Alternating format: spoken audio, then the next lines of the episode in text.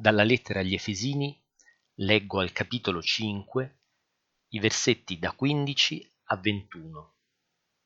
Guardate dunque con diligenza a come vi comportate, non da stolti, ma da saggi, recuperando il tempo perché i giorni sono malvagi. Perciò non agite con leggerezza, ma cercate di capire bene quale sia la volontà del Signore. Non ubriacatevi il vino porta alla dissolutezza, ma siate ricolmi di spirito, parlandovi con salmi, inni e cantici spirituali, cantando e salmeggiando con il vostro cuore al Signore, ringraziando continuamente per ogni cosa Dio Padre nel nome del Signore nostro Gesù Cristo, sottomettendovi gli uni agli altri nel timore di Cristo. Amen. Fa caldo, ce lo siamo detti in molti all'inizio di questo culto, fa caldo, vero? All'inizio della settimana, come certamente avete sentito, è stato pubblicato un documento pubblicato dal gruppo intergovernativo degli esperti sul cambiamento climatico. Questo gruppo si chiama IPCC, è una sigla che eh, traduce una frase in inglese, ed è il principale organismo che valuta i cambiamenti climatici. I pericoli derivanti dal riscaldamento globale non sono più qualcosa di lontano. Il cambiamento climatico non è più un problema del futuro remoto, è un problema i cui effetti colpiscono qui ed ora ogni regione del mondo, dalla Germania, che è stata alluvionata, alla Sicilia, alla Calabria, alla Sardegna che bruciano. Questo documento, il documento IPCC, dice cinque cose estremamente chiare.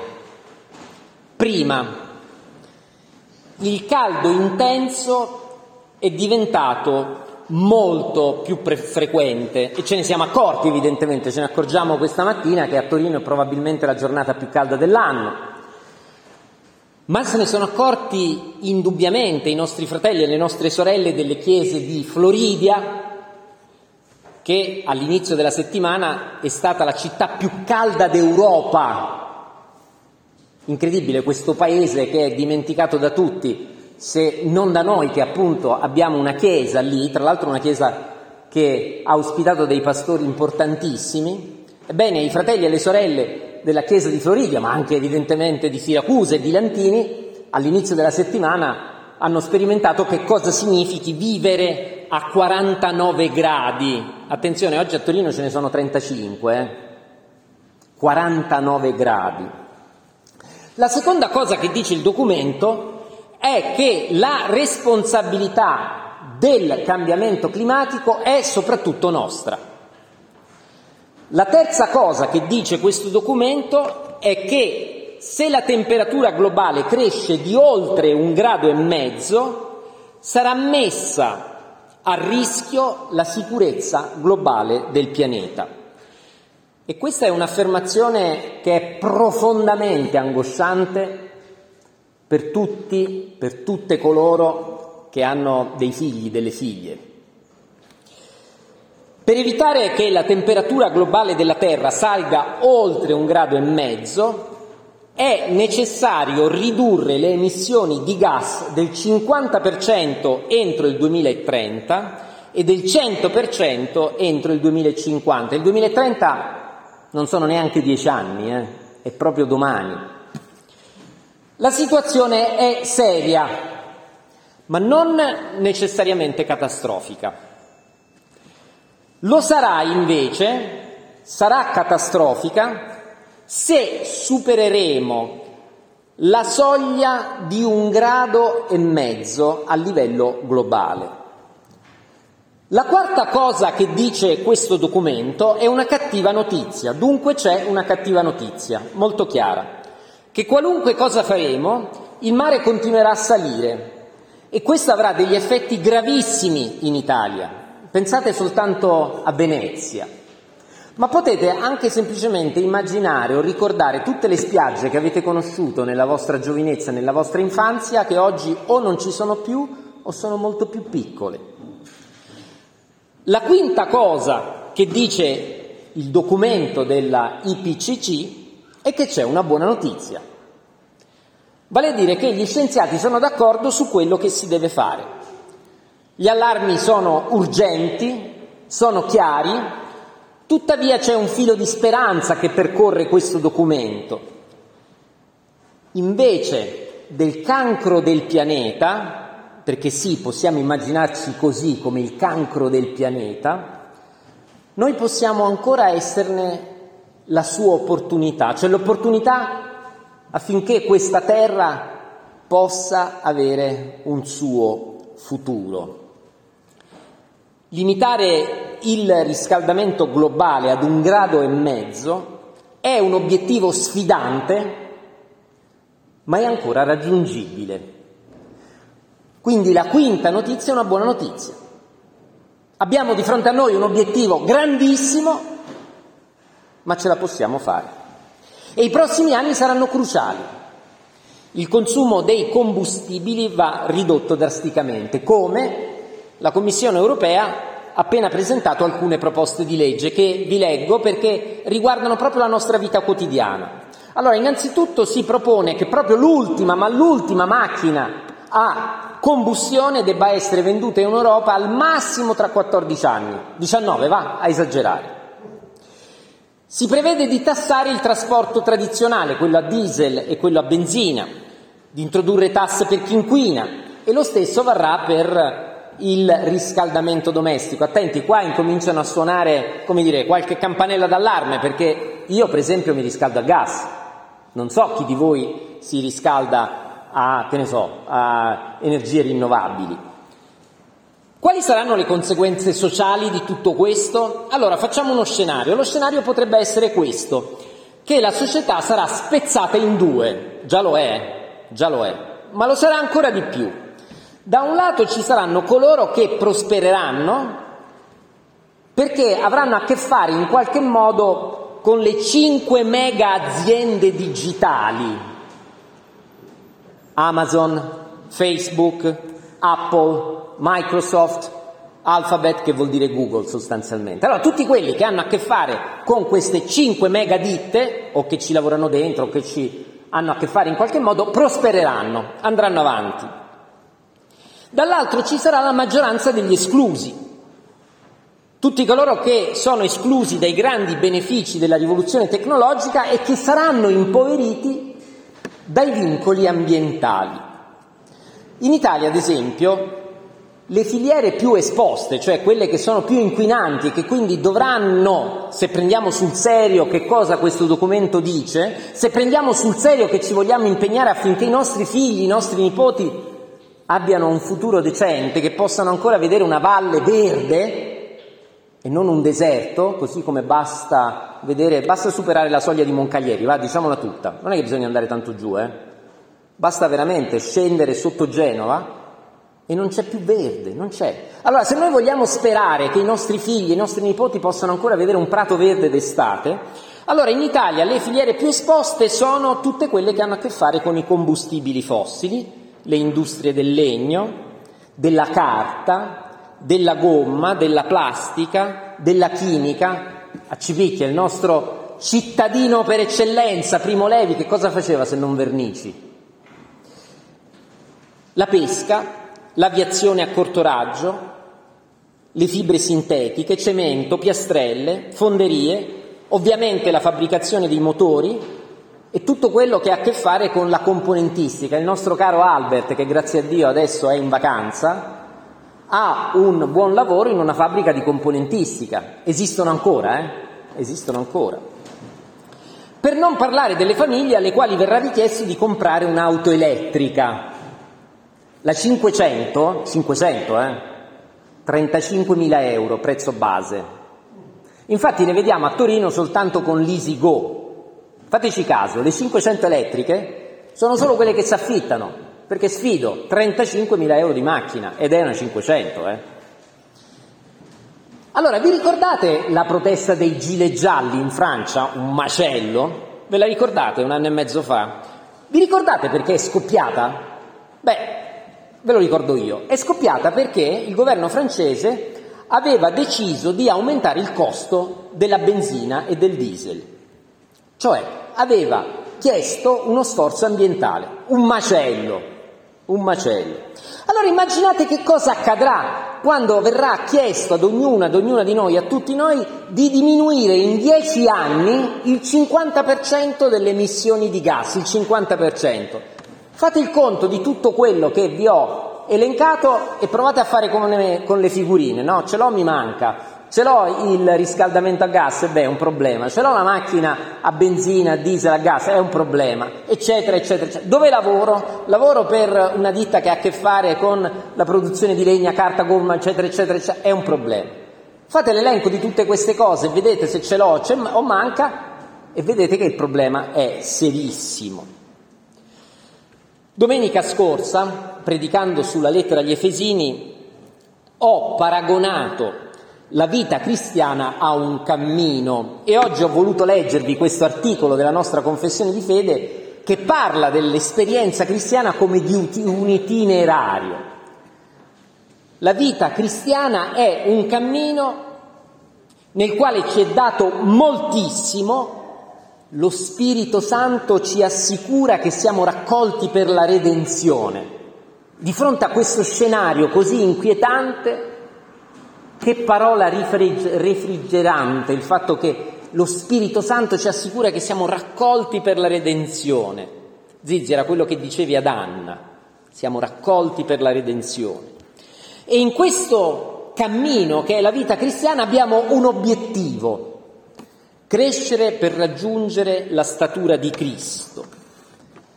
In questo cammino che facciamo giorno dopo giorno, domenica dopo domenica, siamo chiamati a fare delle scelte che dimostrino che camminiamo verso la meta, cioè diventare uomini e donne che vivono della grazia di Dio, del Dio creatore.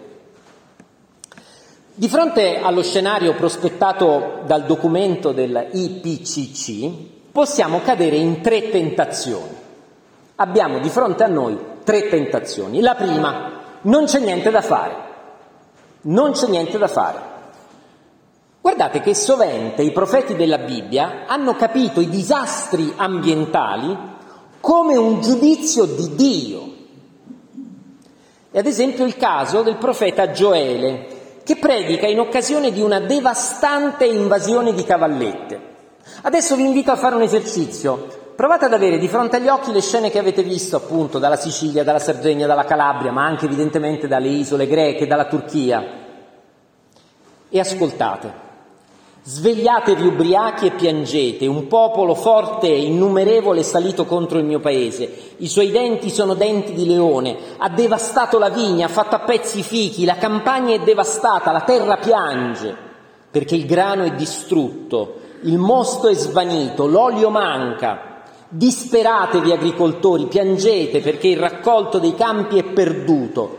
Il fuoco ha diverato i pascoli, il giorno del Signore è vicino e verrà come una devastazione mandata dall'Onnipotente. Parole che richiamano quello che abbiamo visto e che continuiamo a vedere, continuiamo a vedere in queste settimane. I profeti dunque annunciano il giudizio di Dio, un giudizio che Dio pronuncia storicamente, cioè vale a dire i cui effetti li sperimentiamo sulla nostra pelle, sulla carne viva dei nostri interessi. I profeti annunciano un giudizio di Dio affinché il popolo e i suoi regnanti si trovano davanti alla stringente necessità di confessare il proprio peccato, tu sei quell'uomo, dice il profeta Nathan a Davide. I profeti annunciano il giudizio di Dio affinché io possa dire io sono quell'uomo. Tuttavia nella predicazione profetica vi è sempre un resto e la promessa di Dio sormonta il suo giudizio, la catastrofe contro il suo popolo. dire non c'è nulla da fare è una tentazione, perché quando pensiamo che tutto è finito, non riconosceremo le nostre responsabilità, responsabilità che invece abbiamo e che sono evidenti e che ci sono messe davanti agli occhi. La seconda tentazione è dire che non c'è nulla che io possa fare.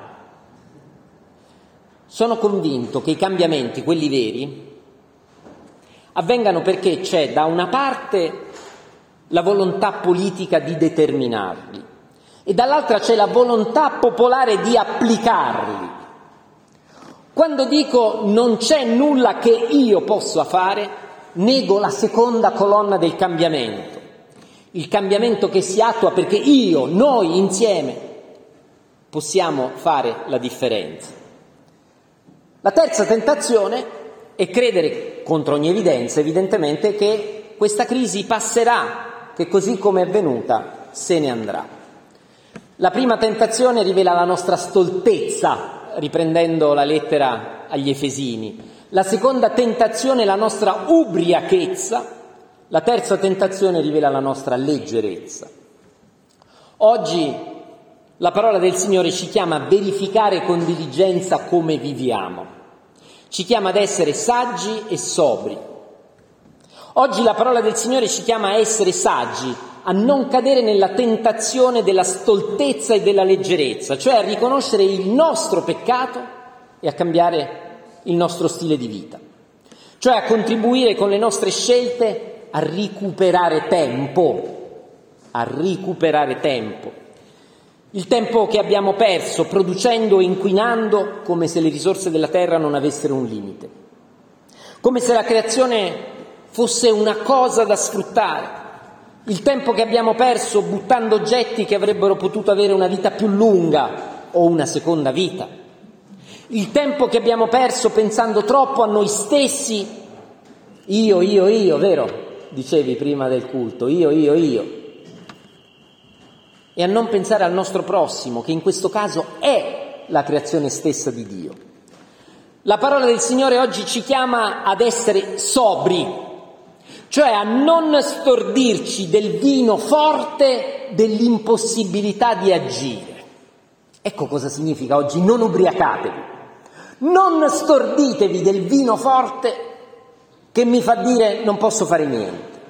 A non ubriacarci della nostra pigrizia spirituale e morale, di non volere sapere, non volere capire che cosa ci accade intorno. Ah, questa ubriachezza, come è diffusa tra noi cristiani. Oh, quanto ci piace ubriacarci così. Stordirci del vino che non ci fa voler capire che cosa ci sta accadendo attorno. Al contrario, la parola del Signore ci chiama a capire quale sia la volontà del Signore, appunto a sapere quali siano gli stili di vita che dobbiamo abbandonare.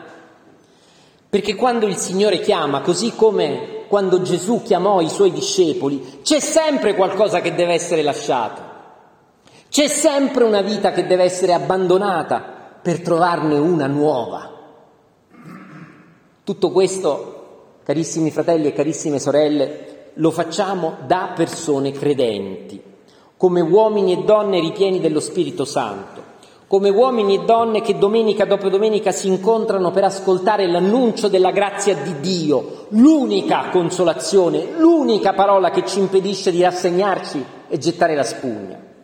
Lo facciamo come donne e uomini che domenica dopo domenica si incontrano per rivolgere le nostre preghiere, i nostri canti al Signore perché in Lui soltanto, ben oltre le nostre possibilità, risiede la nostra speranza. Lo facciamo come uomini e donne che imparano il timore di Cristo. Impariamo quanto sia costata a Dio la nostra salvezza, quanto costosa sia stata la scelta di Dio, il Creatore, di lasciare spazio alla creazione affinché la creazione avesse vita. Gesù Cristo ha dato la sua vita affinché noi avessimo vita. Il creatore si è limitato dalla creazione affinché essa potesse vivere e crescere. Dio è stato coinvolto nella tragedia della croce affinché noi fossimo liberati dal potere del peccato e avessimo vita in abbondanza. Il creatore ha posto in cielo l'arcobaleno per affermare che non avrebbe più distrutto la sua creazione nonostante la malvagità degli uomini. Imparare il timore di Cristo significa che riconosciamo l'altezza, la profondità, la larghezza dell'amore di Dio per il quale noi abbiamo vita. Allora i sacrifici che faremo saranno sacrifici che ci costeranno, sì, sì, ci costeranno, ma li vivremo come il modo, il nostro modo tutto cristiano di perdere la vita affinché il mondo abbia vita, così come Gesù ha insegnato. Mossi, guidate dal timore di Cristo, che non ci inchioda nella paura, ma anzi motiva la nostra riconoscenza, faremo la nostra parte, pregando che il Signore abbia pietà di noi. Amen.